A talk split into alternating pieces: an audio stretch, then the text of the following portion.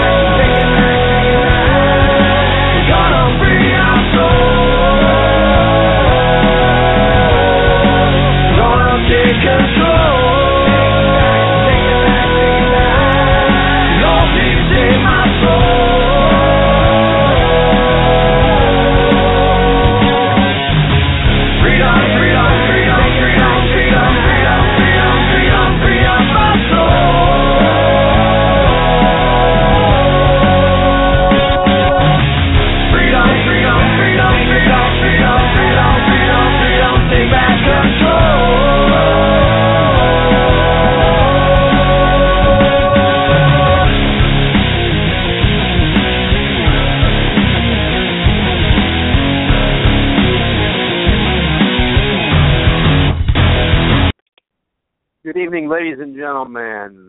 Welcome to Battle Road Radio. I want to thank everybody for listening tonight and uh, thank all the folks that will be listening in the archive for the next uh, few days, weeks, months, years. and uh, make sure that uh, that you guys remember that I do the show so that I can provide you with uh, information and uh, tips and research and everything else for for the things that you will need. So, if there are subjects that you want uh, covered, be sure to let me know, and I'll do my best to get them covered. If there are guests, if there are guests that you would like to uh, to hear, a mailing list to remind everybody that the show uh, on the show days that the show is coming. But uh, Blog Talk has a very very hinky mailing list, and and the emails, the way that I got the emails, the way that you have to input them is in a very uh, specific way. And if you get even one little tiny thing wrong, it rejects the whole bunch. So I'm slowly working out the uh, the, the kinks in that, so that I can give you guys a uh, an email reminder on the uh, for the Thursday shows. If you would like to uh, to get information on what uh, Battle Road is doing, what the shooting school is doing, uh, then I would uh, uh, I'd advise you to go to www.battleroadusa.com, and uh, there's a tab at the top that says Contact. You can click on, click on that tab, and there is a uh, another tab that says Newsletter. And if you want to subscribe to the newsletter, then we'll be glad to send you out uh, the list and send you a copy of the newsletter, Battle Road. Uh, I want to make sure that people know that we've got the uh, June 27th, 28th ladies only uh, class in here at uh, Battle Road, and it is we're doing it in conjunction with the Girl and a Gun group out of uh, League City in Houston. But uh, but any of the Girl and a Gun members uh, are welcome to attend as well as any ladies. You don't have to be a member of the Girl and a Gun to uh, attend the event. Uh, looks like we're going to have a pretty good crew, and uh, I think that uh, I think that everybody is going to have a great time uh, these classes, the ladies only classes, and you know for a while I I was uh, I was kind of anti running ladies only classes because uh, I thought that uh, you know I I wanted to, make sure that uh, this is when I was working for Apple. We were doing inclusion, not exclusion, and uh, I thought that you, when you run a ladies only or men or whatever only, then you're excluding everybody else.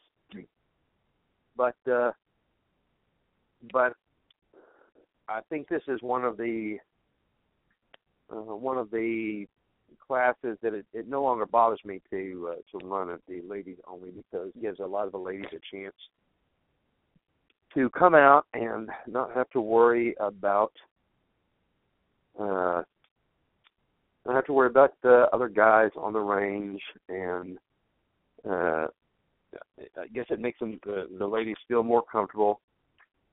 There's certainly a uh, a, a different uh, attitude and atmosphere at these classes, and, and it's a good one. And uh, and I enjoy teaching the classes.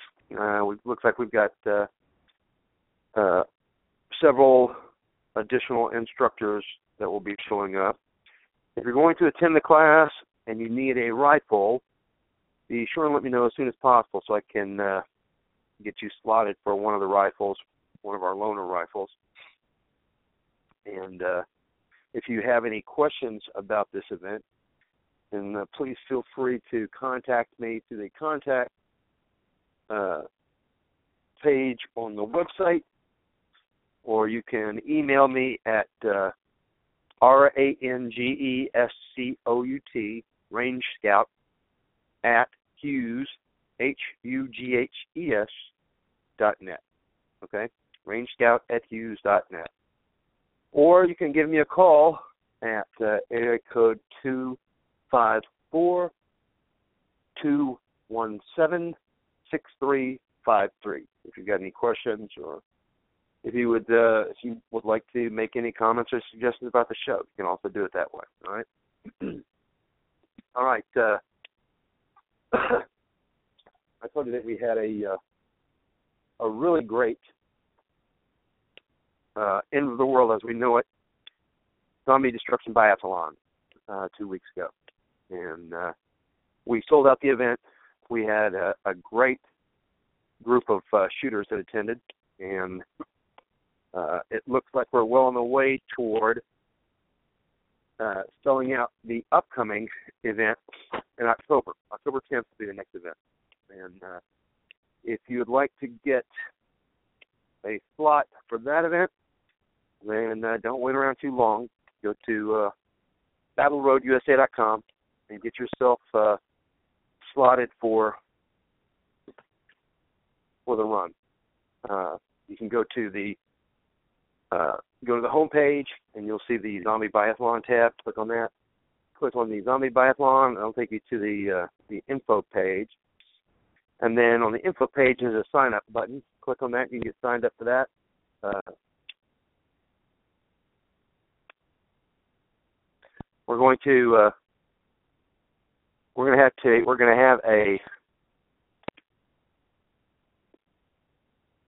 okay ed you said that my audio keeps going quiet probably the phone that i'm using now uh i crashed uh like three phones in a row and when i did that the last time i crashed one uh i hadn't even sent the one i crashed uh the week before. I hadn't even sent it back yet. I just got the the mailer envelope to send it back.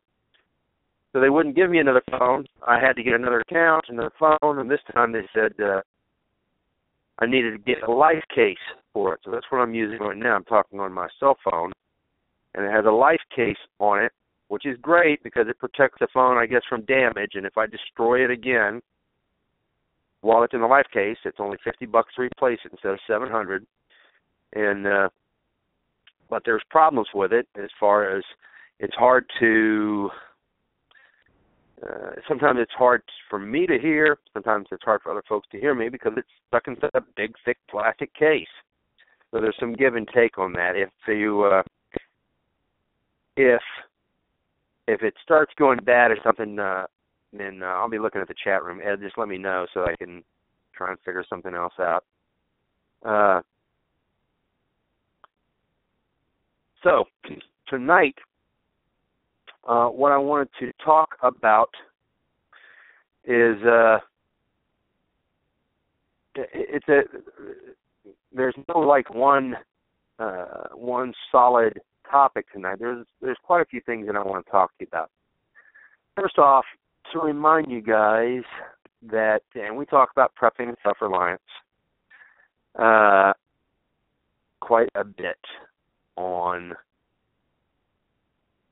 on the show here, and I'll do uh, I'll do shows that are that are targeted at specific topics, specific subject stuff that uh, that I think that you should be thinking about, things like uh, food and water storage, uh, firearms, uh, energy uh, solutions for cessation of services events uh, security, things like that. But the one thing I want to keep reminding you guys is that time to start your prep is right now. And uh, we talked about this on the show before. That a lot of times folks think that that because they don't have enough money to buy a year's worth of food, which is about uh, it usually runs about a grand uh, to fifteen hundred dollars a piece per person. Uh, they don't have enough money to do that, then and they'll just wait. They'll wait until they've got the money saved up, and then they can, then they can start their prep. And I'm telling you, that's uh, that's a terrible idea. Okay, a few items. You take a look and see what you have. And really, the very first thing you need to do is uh, start doing a little bit of research about it.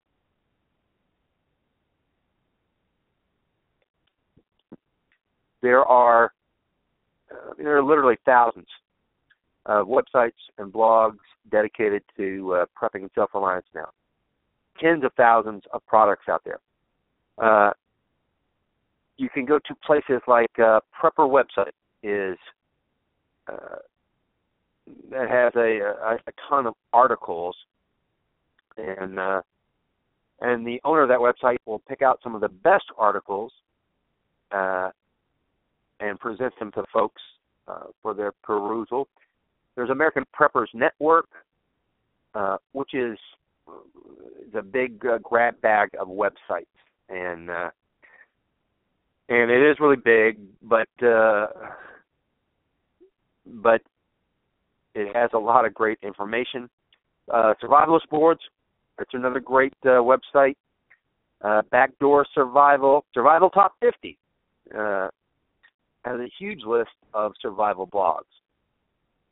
The the way to the way to get started is just is to start right now. Is to do it.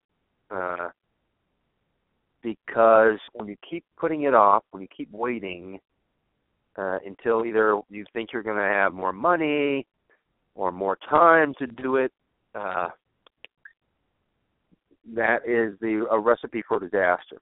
Thing to do is to start right now. Listen, if you only, even if you can only put together uh, enough gear, uh, food, water, or whatever, everything that, that you're going to be working to to uh, to put away. Even if you can only put away enough food and gear for one day, then then that's one day. That's one day that you've given yourself a buffer on.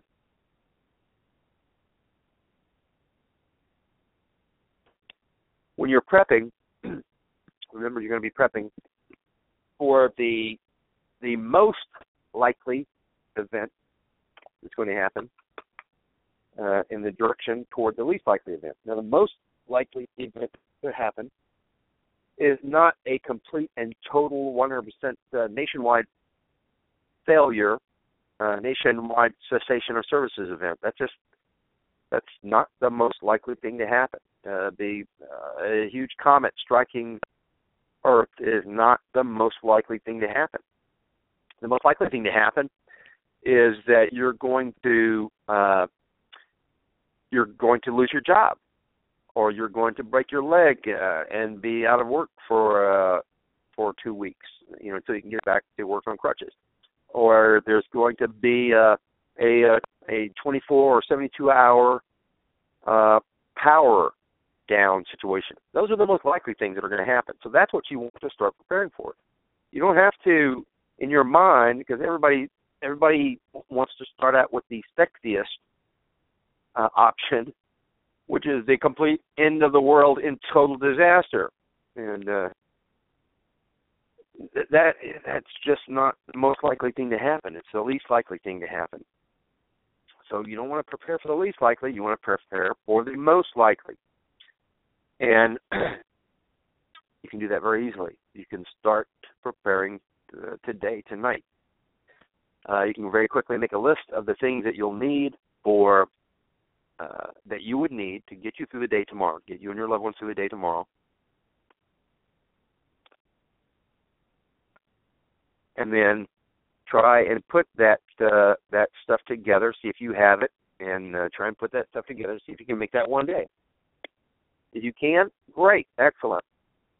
Uh, you can uh, chalk that. You can uh, check that off your list. Prepared for one day, and and that's nothing to scoff at. Okay, that's not something to scoff at.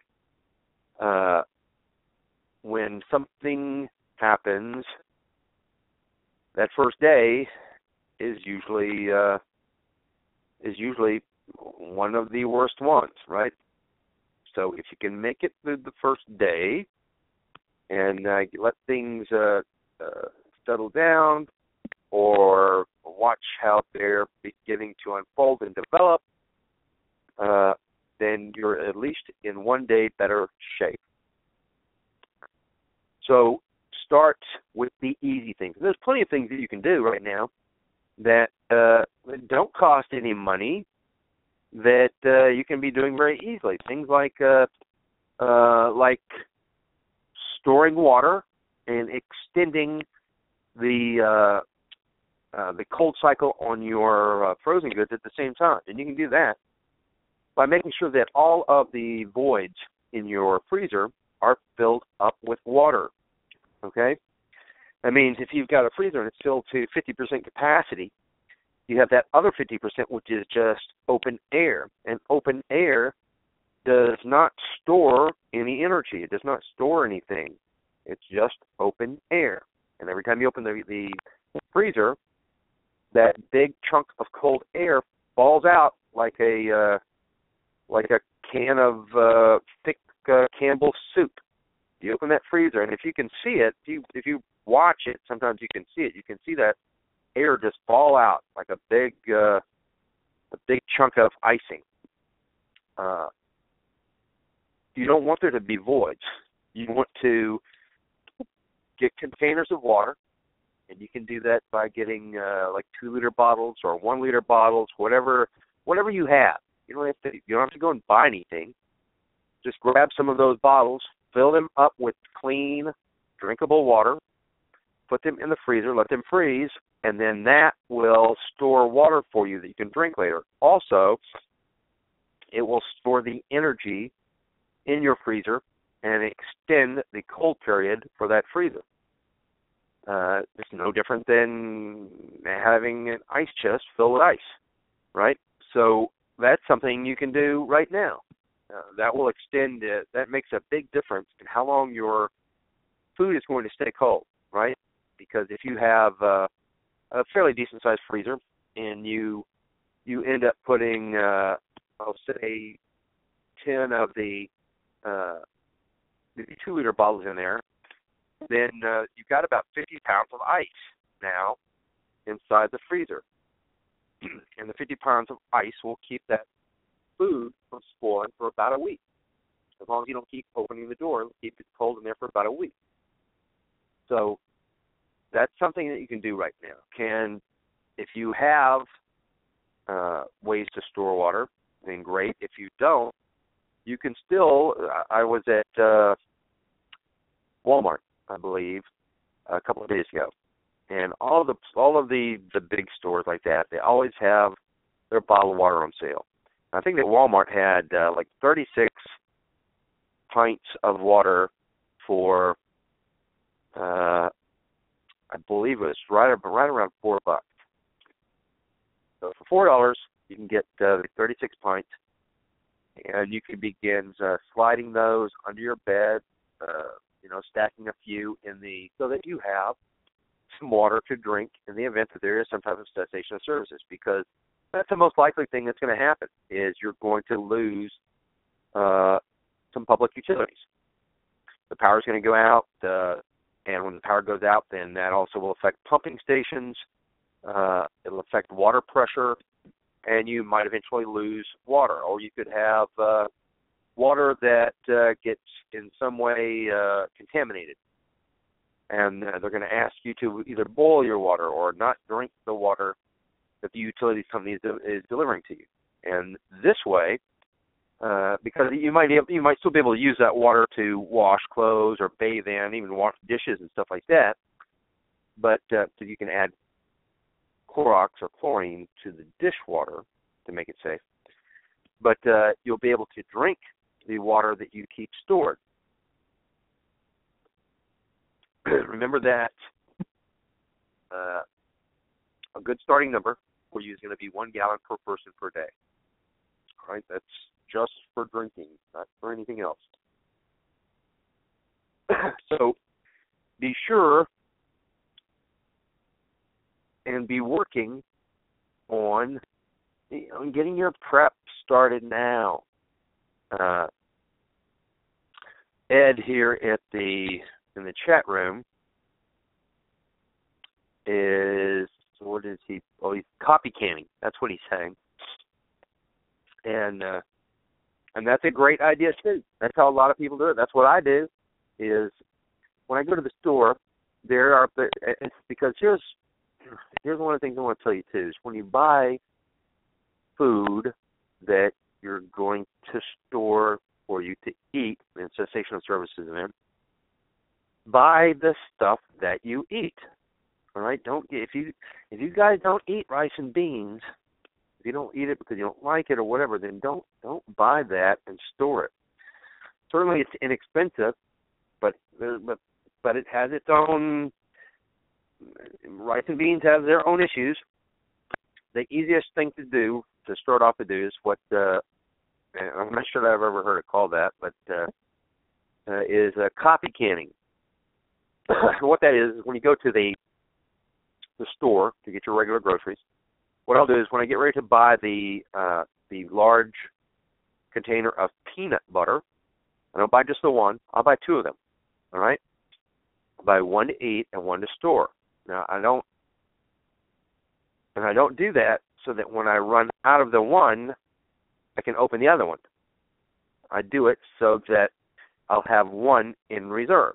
Next time I when I run out of that first one, I, it's time to go buy another jar of peanut butter. I don't open the second one. I buy another one.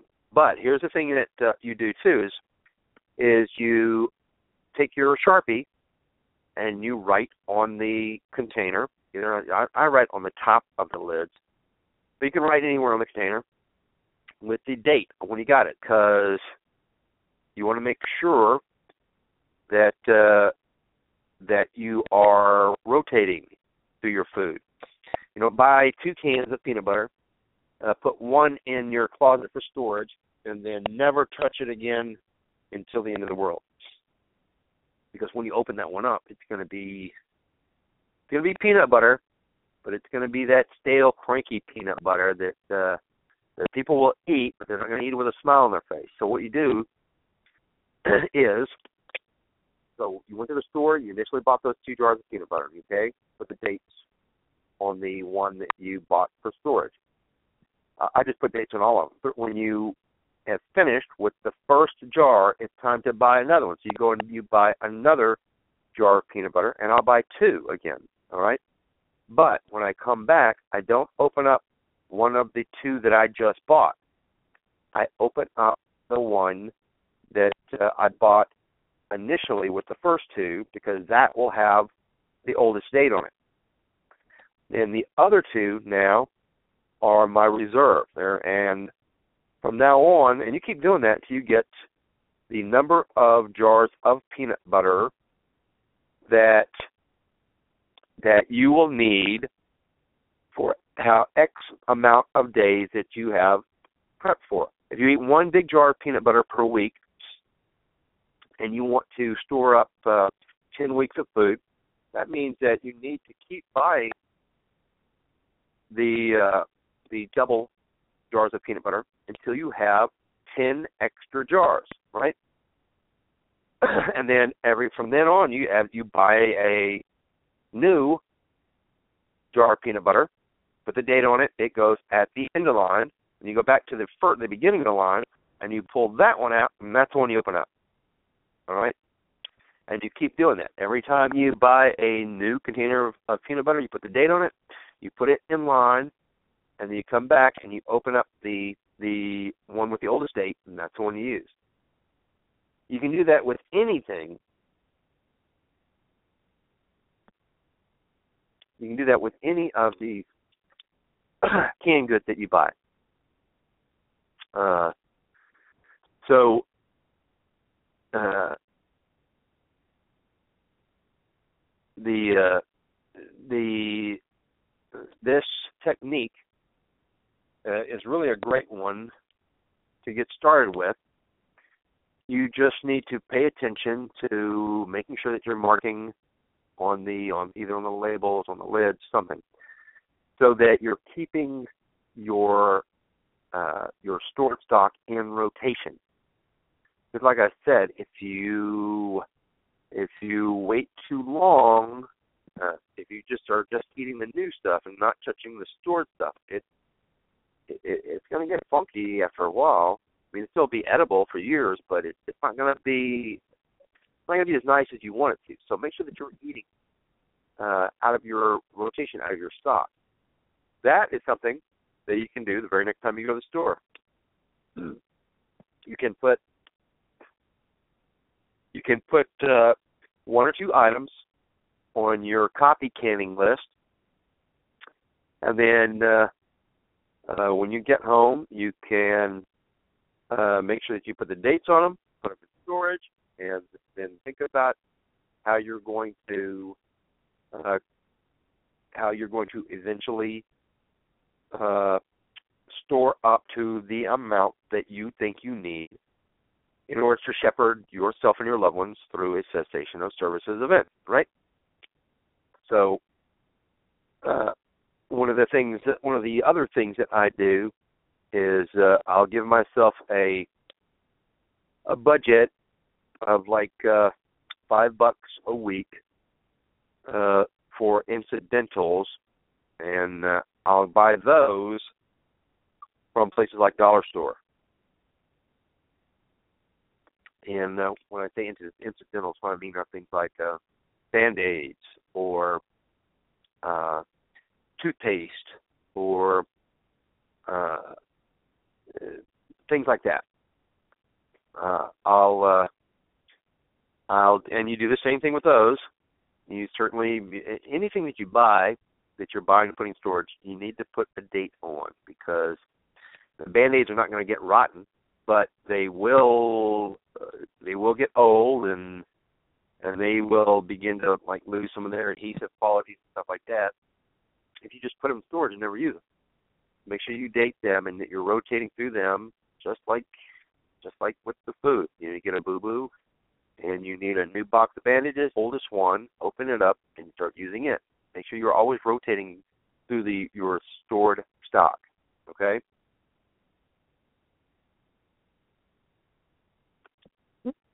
Uh, usually once a month, I'll buy the. I'll go to the dollar store and I'll buy the the big jumbo pack of sanitary napkins. They'll have a uh, a package of like 48, uh, really big, and uh, and those are uh, brought home.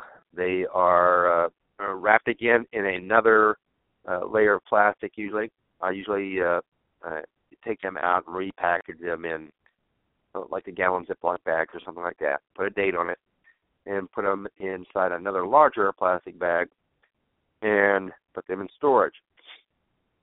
And the sanitary napkins are are used for uh, for their purpose, sanitary napkins if somebody needs them, and they're also used as uh, bandage material. I'm not talking about trying to to use the sanitary napkins as your primary uh, bandaging uh, to stop the flow of blood or whatever. I don't want to get into that because everybody starts freaking out when they hear you talking about that. or talking about using tampons for gunshot wounds, stuff like that. We're not talking about that. What I'm talking about is if you have a uh, if you get some type of a wound, uh, like a a nice big cut or something like that. Now, certainly, uh, if you're out in the field running an op or something like that, you can pop out that uh, Israeli bandage, put it on, snug it up nice and tight.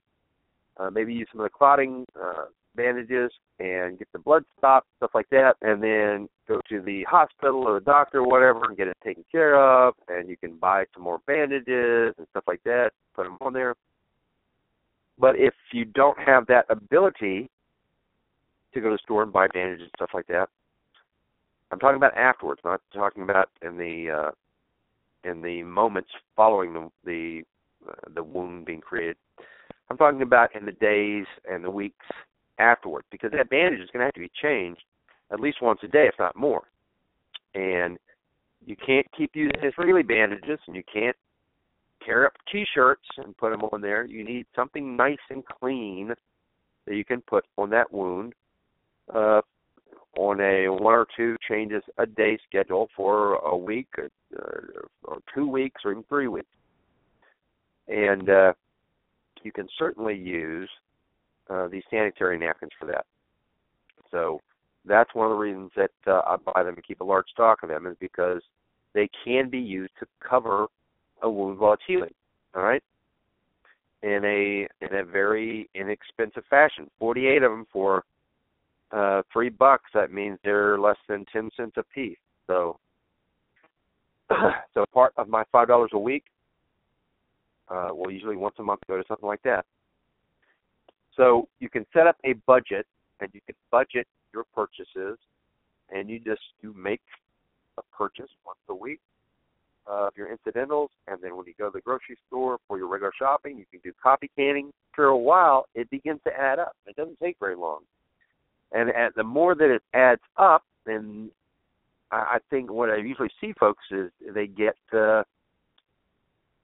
they they once they see it start adding up, they see that uh, that what they're doing is having an effect, and they they get more serious about it. And they they try to they try to make uh, even more of an effort. So getting started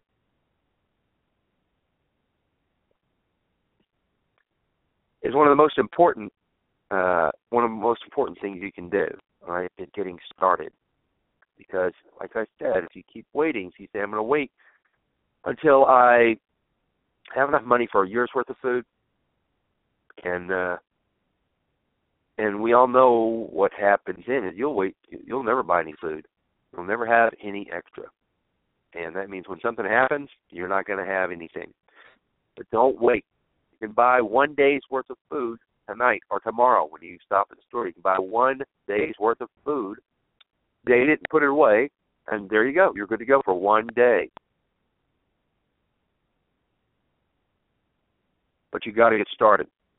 All right? So, like I said, the way you can get started, you go to those sites that I was telling you about and uh, and start looking at the at the the articles that they have, and then then take a few minutes and and sit down and try and write out in a rough draft of of an overall plan. Uh, in the event of a power outage, what would I do? What do I need to do? And you can write down uh, the things that you would uh, that you would need in the power outage. Uh, if there was something, uh, if something more substantial happened, the same thing with that, because you'd like to write down a list of the things that you would need. If you had to, for some reason, leave your home, if there was a fire or a hurricane or something, you want to make a list of the things that you really have to take with you. Things like uh, your important paperwork, uh, medicine that you would need uh, to survive on, things like that. So start making a plan. Uh, the next thing you can do is, uh, and this is part of probably one of the now you're getting into like part of the sexy part of prepping, and that is uh, put together at least a small fundamental type of bug out bag, right? And that's a bag that you that you keep uh, uh, like in the floor of your closet, in the trunk of your car, wherever that has items that you would need in the event of uh, some type of an emergency. Things like uh, first aid stuff, extra water, extra food. Uh, it doesn't have to be a ton of stuff like I'll have uh, I have a couple of bug out bags that have things like uh, two or three MREs in them, and the MRE has a lot of food, just like a day's worth of food for me. So three MREs, and you you can take them out of the package and repackage them yourself for some less room if you want. Uh, so you can get three days of food into it really easy. Some uh, uh, first aid gear, uh, some extra water, uh, uh, things like uh, a uh, crank up uh, flashlight, or you can put in uh, one of the uh, the new LED flashlights and just make sure that uh, that on a regular basis that you have like uh, on your calendar you have things like uh, battery day uh, at the beginning of the month. Battery day. That's where you go through all your electrical items that you're going to depend on for your survival. You check and make sure that the batteries are good that you have uh, put fresh batteries in any of the electrical items in your in your bug out bag. You can make an emergency contact list so that uh, in the event something happened you could uh, you could reach the people that you need to reach. Uh, and this is a very basic thing too for especially families that have kids and stuff like that. Have the uh, emergency contact list in a place where that where all of the family members know where it is, so that if they need to get a hold of you, uh, mom at the office, dad at the office, the fire department, the police department, uh, have your address printed on there so that they that like the kids or guests know where to tell the police or emergency services folks where to respond to. Uh, if you and your and a friend are at your house, something happens to you, and the 911 operator says, "Where do we go to?" and the guy goes, "I don't really know," uh, then that's going to cause a lag in the response time. So make sure that there is a emergency contact list. It's uh, usually that's readily av- available. You can pre-decide where you're going to go, what you're going to do, if you have to leave your home. So, in the next uh, week or two weeks, a month, while you're doing your planning, and like I said, this the planning doesn't take any money. It just takes a notebook and a pencil. You can uh, you can sit down and lay out your plan and think about uh, if I had to leave the home for some reason, if I had to get out of here, there was a tornado or, or a hurricane or a fire or or whatever and I had to leave my home, where would I go? Where would I go? Where could I where could I take my the family and kids and stuff and, and safely get uh shelter somewhere else? Where would I go? Figure out figure that out now and while you're figuring it out, don't just don't just say, uh, okay, I'm gonna go to grandma's house which is 150 miles away. I'm going to go to grandma's house. There, good, done, finished. Because it's it's not finished. because what you need to do is get Liz, get your map, and you look at the route from your house to grandma's house, and you figure out three ways to get there. There's going to be like the main freeways and stuff like that, but we all see what happens to freeways, especially if you live uh, in an area that has uh, uh, fairly dense population. And if there's something that requires everybody to leave, then those things just turn into parking lot. Uh, so make sure that you have thought about alternate routes to get to the location that you have pre-designated as a place where you where you are going to go and shelter. And also think about the distance. If it's 150 miles to grandma's house, and your full tank of uh, gas in your car will only let you go 125 miles, there's another thing you have to think about. That means you have to make sure that you have a full tank of gas when it's time to leave, and you have an additional uh, reserve of fuel that you can take with you in order to resupply you so you can make that distance. So make sure that you you have figured out where you're going to go if you indeed have to leave your home and then figure out uh, at least three alternate routes to get there. And if possible, drive those routes because a map may say, here is a good way to get to grandma's by going down this road and going and turning here and going here and then going across this bridge because the bridge may not be there anymore or the road may be uh the road may not exist uh believe me i've I've encountered that quite a few times uh, on my travels on back roads. Is roads that aren't there for one reason or another. Either they were uh, either they were ghost roads, which some map companies will put in as a safeguard on their copyright on that map. I mean, there's somebody else. There, it means that road never existed. So if I decide to copy that map and sell it as my own, and they look on there and they find uh, uh, Smith Road, and Smith Road doesn't exist. The only place it exists is on uh, Company A's map. That means they know that I stole their map. So they put in some ghost roads like that.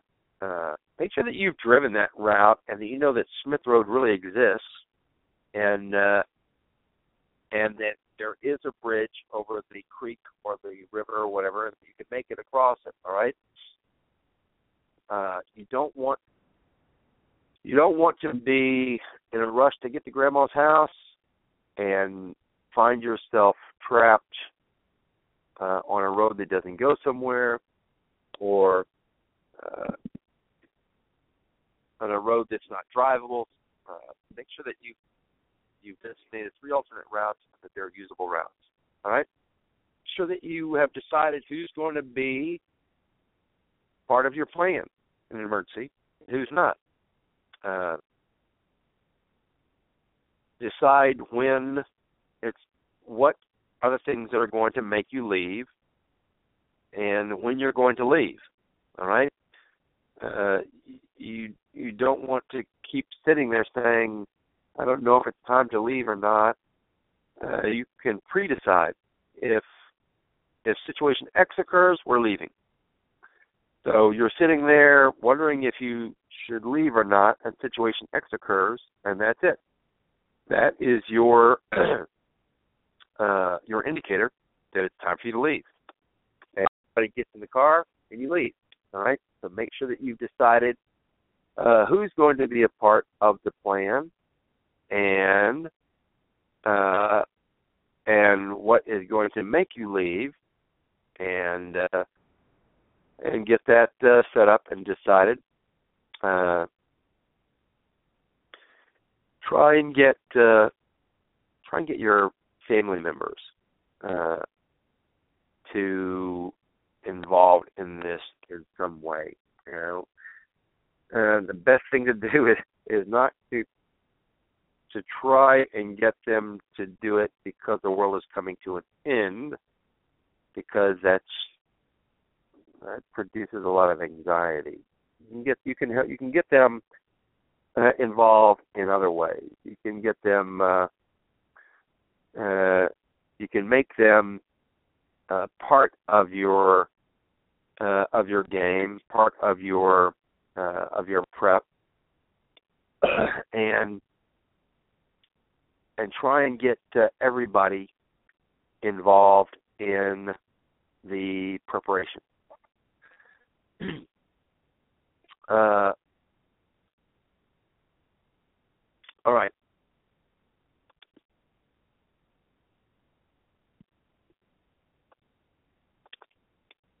uh,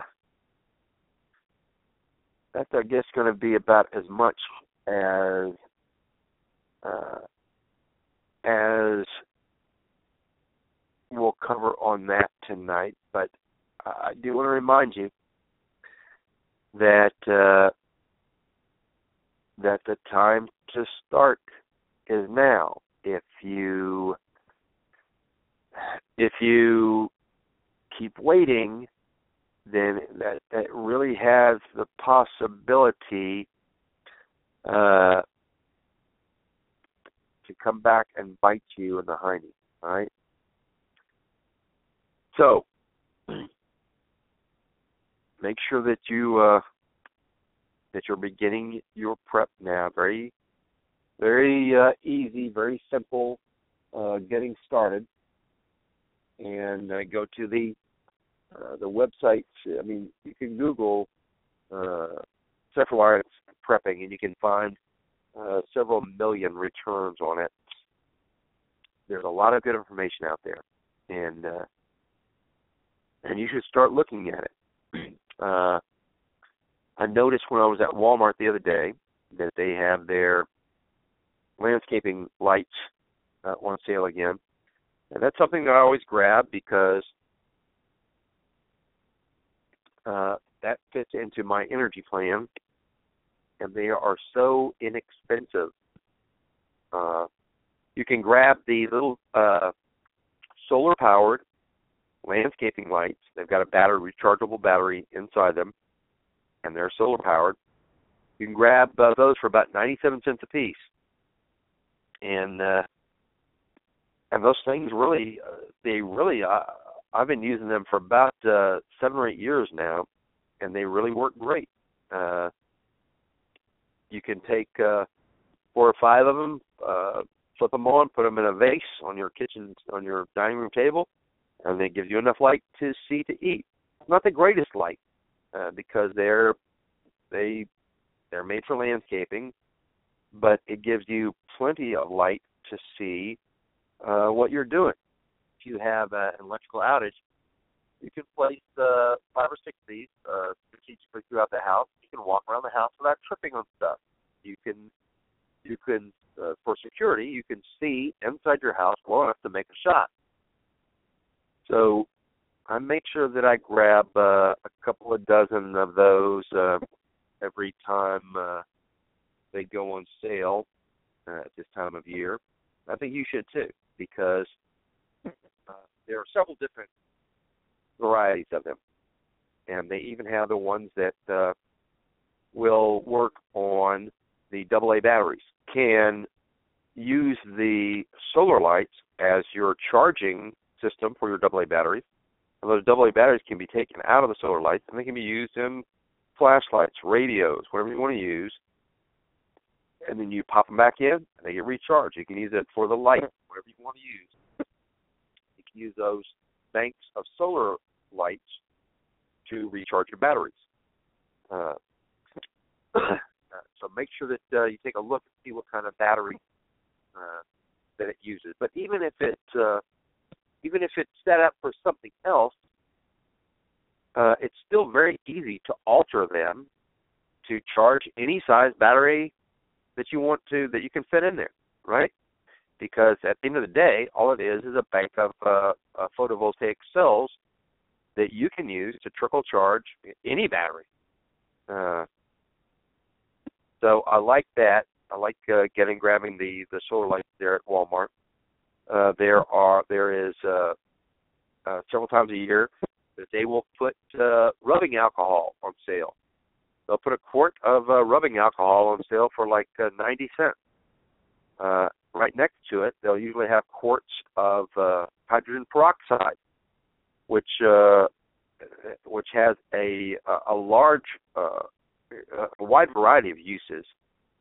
Uh, it'll go on sale too for 88 cents a quart make sure that you're taking advantage of these big store sales and that you're grabbing and uh, don't just buy the the one quart of uh, uh, rubbing alcohol that you're going to use. Uh, do your copy canning. Buy uh, uh, four or five of each of them and put them, date them, and put them in storage. So make sure that you're starting your prep now. All right. Uh, the the other thing I wanted to talk about tonight is training in inclement weather and in protective gear. All right, because uh, you need to make sure. Here's the thing: uh,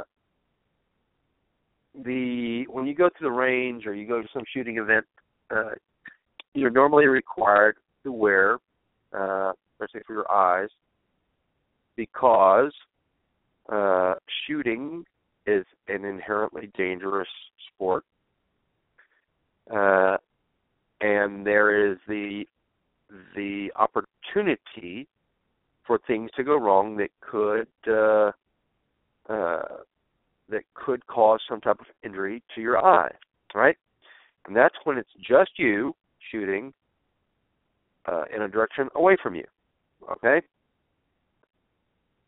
Now, when you get into a situation where there is somebody shooting back at you, then that makes for uh, huge change in the dynamics of this because you have to protect your eyes, all right? Because you have to see. You have to see for every single thing that you do. Now, certainly, if you injured an eye or both eyes, or even if you went blind, I'm sure you could learn to you could learn to survive with uh, those eye injuries or that blindness. All right, you may not have the time or the opportunity to learn in certain situations. So you have to protect your eyes. Uh, if you uh, now, of course, the guys that are doing the uh, the urban fighting right now, in uh, when they were doing it in Iraq and Afghanistan, that's something that they learned very rapidly. Is that even if even if the projectiles don't hit you, a wall near you, then you have a, a huge uh, uh, spray of secondary missiles that can injure injure you, uh, and you need to make sure that you have some way that you're protecting your eyes.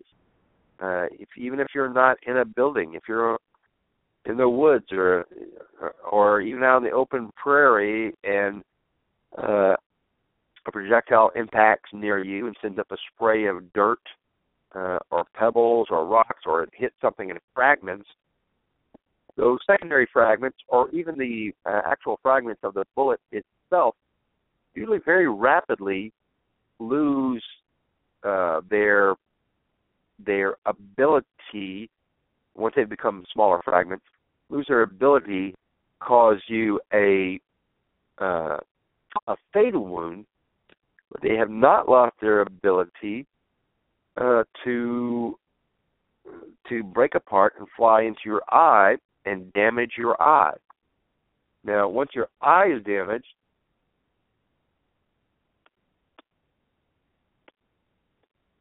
if you can't see to return fire, then you're in a world of hurt. So you need to make sure that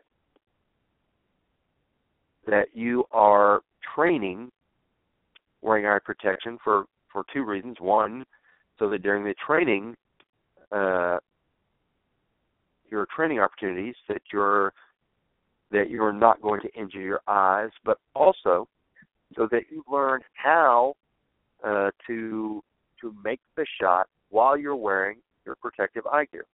A lot of guys don't wear it. I mean, I see folks all the time uh, at events and stuff like that that uh, they will ditch the eye gear because they want to make the shot. I can understand that in some cases, but you need to make sure that when you're training, that you're doing uh, as much training with that eye gear on as possible because you need to make sure that you're protecting your eye during the training and uh, in real life situations. So make sure that if uh, a bullet hits a uh, tree or a branch near you and it fragments, that the secondary fragments from the wood or the uh, broken apart projectile fragments, that you have some way to protect your eye. I bought a bunch of uh, a big stack of the military ones right after the uh, first Gulf War because they flooded the market with them. I wish I would have bought more because they, they had uh, great deals on them. But I bought a big stack of them back then and uh, I'm glad that I did because uh, they are really good uh, protective eyewear, and uh, and I use those quite often uh, during my training because I want to make sure that I uh, am practicing what I preach, that I'm wearing protective eyewear uh, to keep my eyes safe while I'm training, and to make sure that I'm learning to make the shot while I'm wearing the protective eyewear. Sure that you're doing that because if somebody they don't have to they don't have to hit you and produce a uh, a fatal or debilitating wound if they can spray some stuff in your eye and and blind you that way, right? Because if you can't if you can't make the shot because you can't see, or you're trying to clean your eyes out, or you're got the dirt or something that was just splashed in your eye, then you're out of fight, and you need to stay in the fight to the end. Thing uh, is gloves. Uh, I make sure that uh, while I'm doing my training that I wear gloves as often as possible because uh, in a in a real life situation, uh, if you get a chance to slip on some gloves, then that's a good thing. Uh, you don't need to learn how to do stuff without gloves on because you already know how to do stuff without gloves on. You already know how to manipulate your safety, how to change magazines, uh, etc. All that stuff you know how to do that without gloves on, right? Because you do, because that's how you do it. But you need to learn how to do it with gloves on. And gloves are important because your hands. Uh, now, certainly, uh, if something happens to you, you can, uh, and and it's a normal course of events. Say you can go to the doctor, you can get it taken care of, or whatever. But uh, but gloves will protect you from cuts and scrapes and bruises uh, that you might get in the course of some situation that will alter defend yourself. So you want to to get used to manipulating your firearms with gloves on. So make sure that you're doing some of your training uh, with your gloves on, and I consider this to be no different than uh, than any other part of your dry fire game or your inclement weather training game. Uh, that's making sure that you are learning how to uh, draw and fire your pistol uh, or your rifle with your gloves on. That means also um, making sure that you're able to unsnap your holster. You're able to manipulate the safety if you have one. You're able to manipulate the magazine change uh, buttons, uh, all of the things that you will have to do in order to run your handgun or rifle that you are adding in doing it with your gloves on. Uh, if you have any other type of protective gear, then and you plan on using it in uh, in any type of a situation, then you should also spend time training in that gear. Uh, if you have any type of uh, you have any type of a vest or plate carriers or anything like that, make sure that you're devoting part of your training time to you wearing that armor or that vest while you're doing your shooting because it's going to alter the equation a bit. Uh, if you've got a pretty heavy duty plate carrier, it's going to probably uh, change a little bit of the, way that uh, you're going to be able to get your rifle up into the uh, uh, into the pocket of your shoulder. Uh, same thing with a vest. Uh, it's going to alter a little bit of uh, how you move. But make sure that you're devoting at least uh, part of your to training while you're wearing your gear. All right.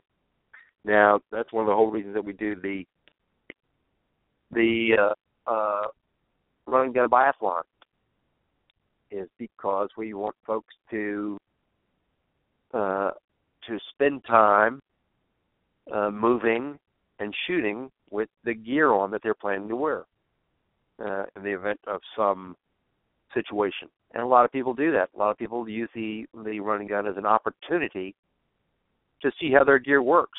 Uh, you know, when they're having to move around in it, climb over things, climb under things, uh, make the shot while they're wearing their gear. Put their gear on.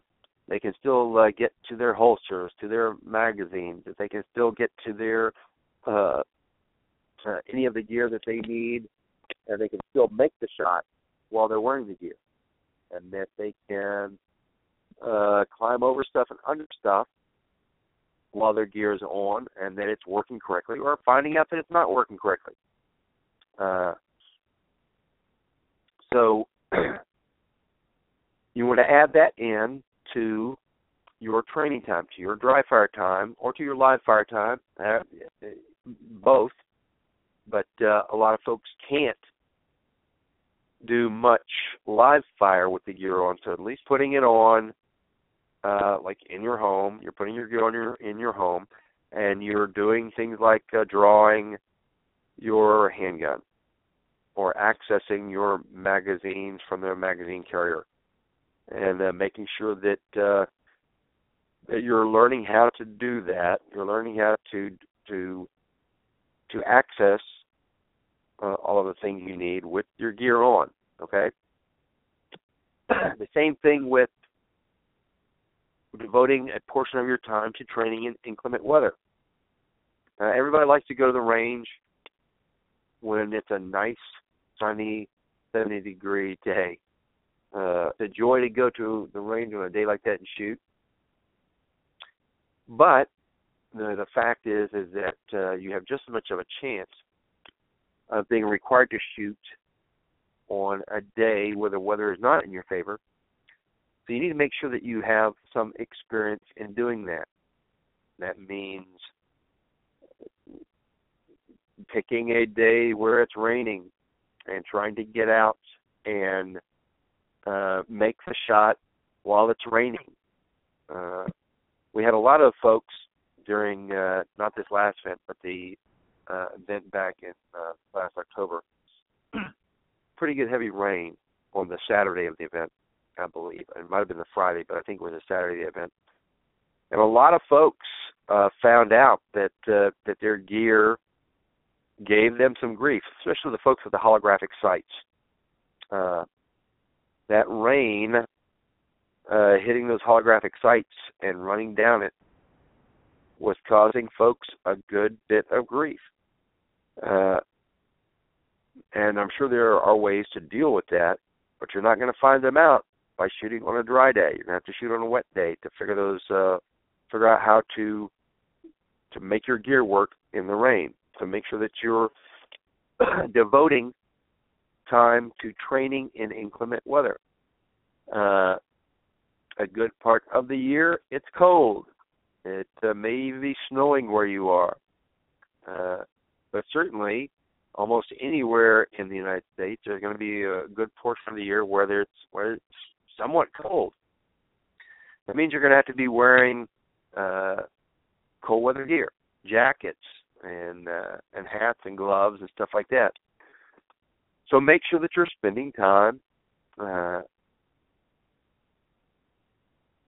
learning to manipulate your firearms when you are bundled up, uh, because all of this has a everything everything changes when you alter the equation. Everything uh, has a slight bit of change or a dramatic bit of change depending on on, on what you're dealing with, and you want to make sure that you are experiencing it in situations where it is simply a training opportunity rather than in a situation where the outcome of the event uh, is more serious. All right. So make sure that you're adding in inclement weather training to your uh, to your training time. It's not it's not going to be the most fun thing that you'll do, but you will certainly learn a lot when you do it. Uh,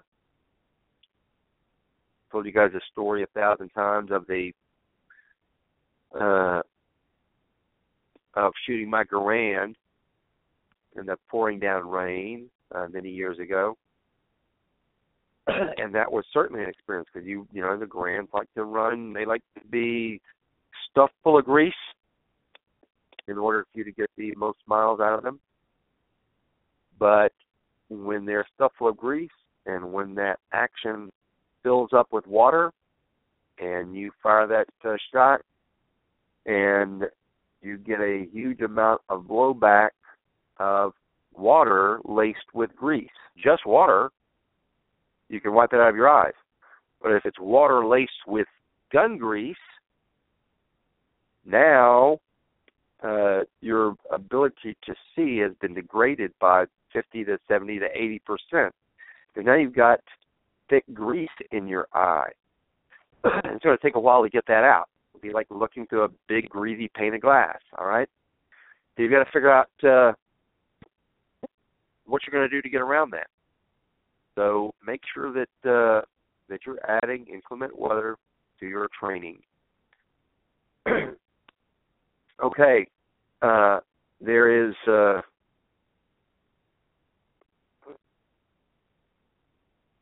there is there is always an opportunity for you to get in uh, for you to get in training, and that means uh, staying with and paying attention to your dry fire game.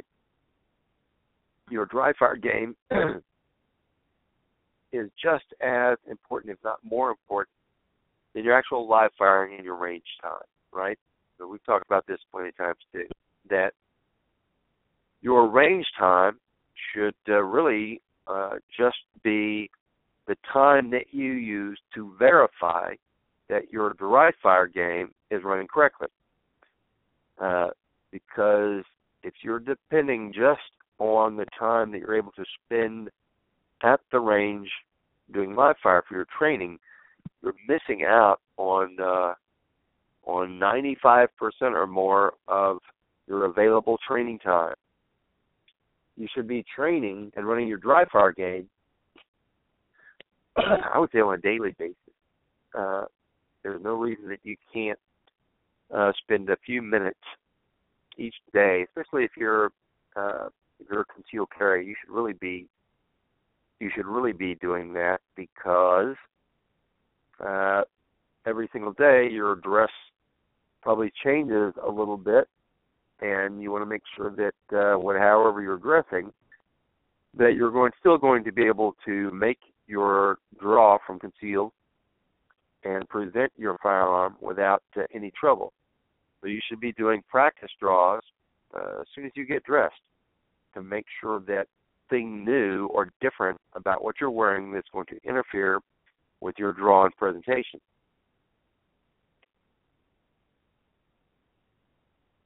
Even if you're not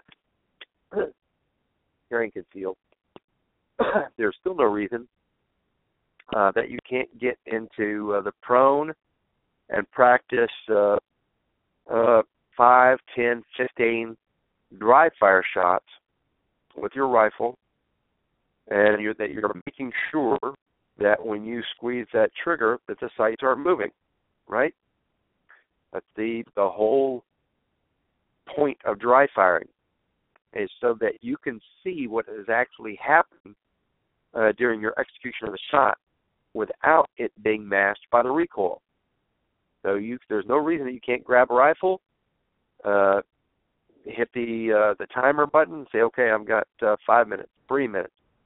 Uh, I'm going to do uh, five shots, ten shots, fifteen shots, dry fire shots, and uh, there's no reason that you can't do that. And that is what is going to make you a shooter. The amount of time you spend in your dry fire game. uh, actually getting into position, putting your sights on the target, and executing the shot in a dry fire fashion, or it can be uh, it can be you sitting there in your chair with uh, a couple of magazines and uh, putting the magazine into the pistol rifle, locking it into place, pulling it out, and uh, putting the other one in, and uh, repeating that so that you develop some type of muscle memory uh, with your ability to make magazine changes. Uh, magazine changes should you should be able to make magazine changes with your eyes closed uh, while singing a song or talking to another person uh, in your sleep. Uh, making a magazine change shouldn't be something that you should have to concentrate on. It should become second nature through muscle memory. uh, in the event that you have to make a magazine change under stressful situations, uh, once your your uh, heart is pounding and you've lost some of your fine motor skills You don't want to have to think about how to manipulate the magazine in your firearm in order to make a magazine change. You want it to be something that is uh, done by your muscle memory and by second nature because of the repetition that you put into it, okay? All right. Make sure that you're working on your uh, on your prep that you're starting today that you are taking a very small chunk to bite off and you're biting it off and you're chewing it up and swallowing it all right making sure that you're get make sure that you're getting started today make sure that you are adding in to your training opportunities and to your dry fire game that you're adding in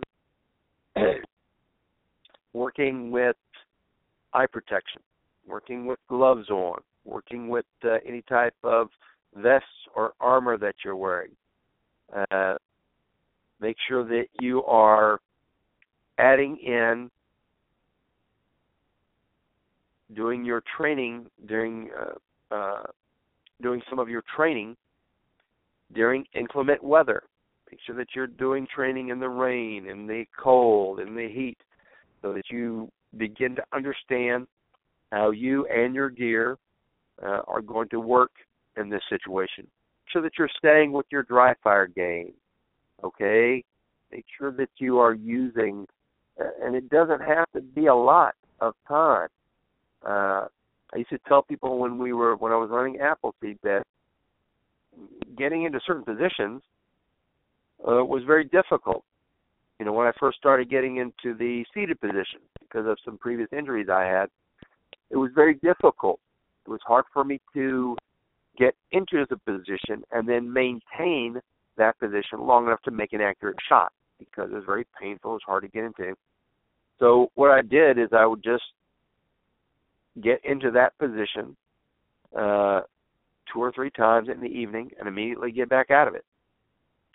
And at the end of a couple of months, and remain in it uh, and make the shot without the pain, uh, at least most of the pain, uh, because getting into the different positions that are required to make the shot, it may not be a comfortable proposition, but you need to ensure that you have you can make it a repeatable and sustainable position.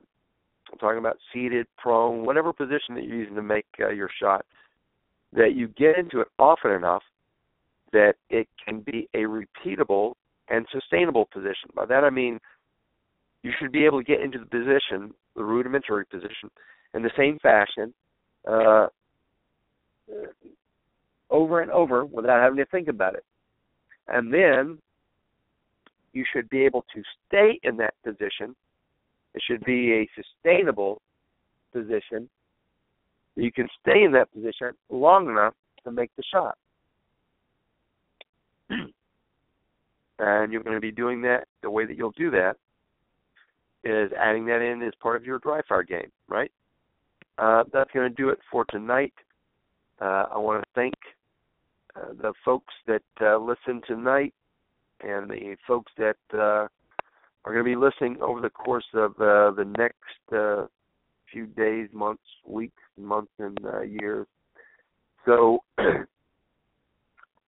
be sure and contact me if you have any subjects that you want to to see covered, any guests that you would like to uh, to be on the show, and uh, we will see you again uh, this uh, coming Thursday, 7:30 p.m. Central. All right. Thank you, guys. God bless and keep you. And God guide our hands in this, for our cause is just.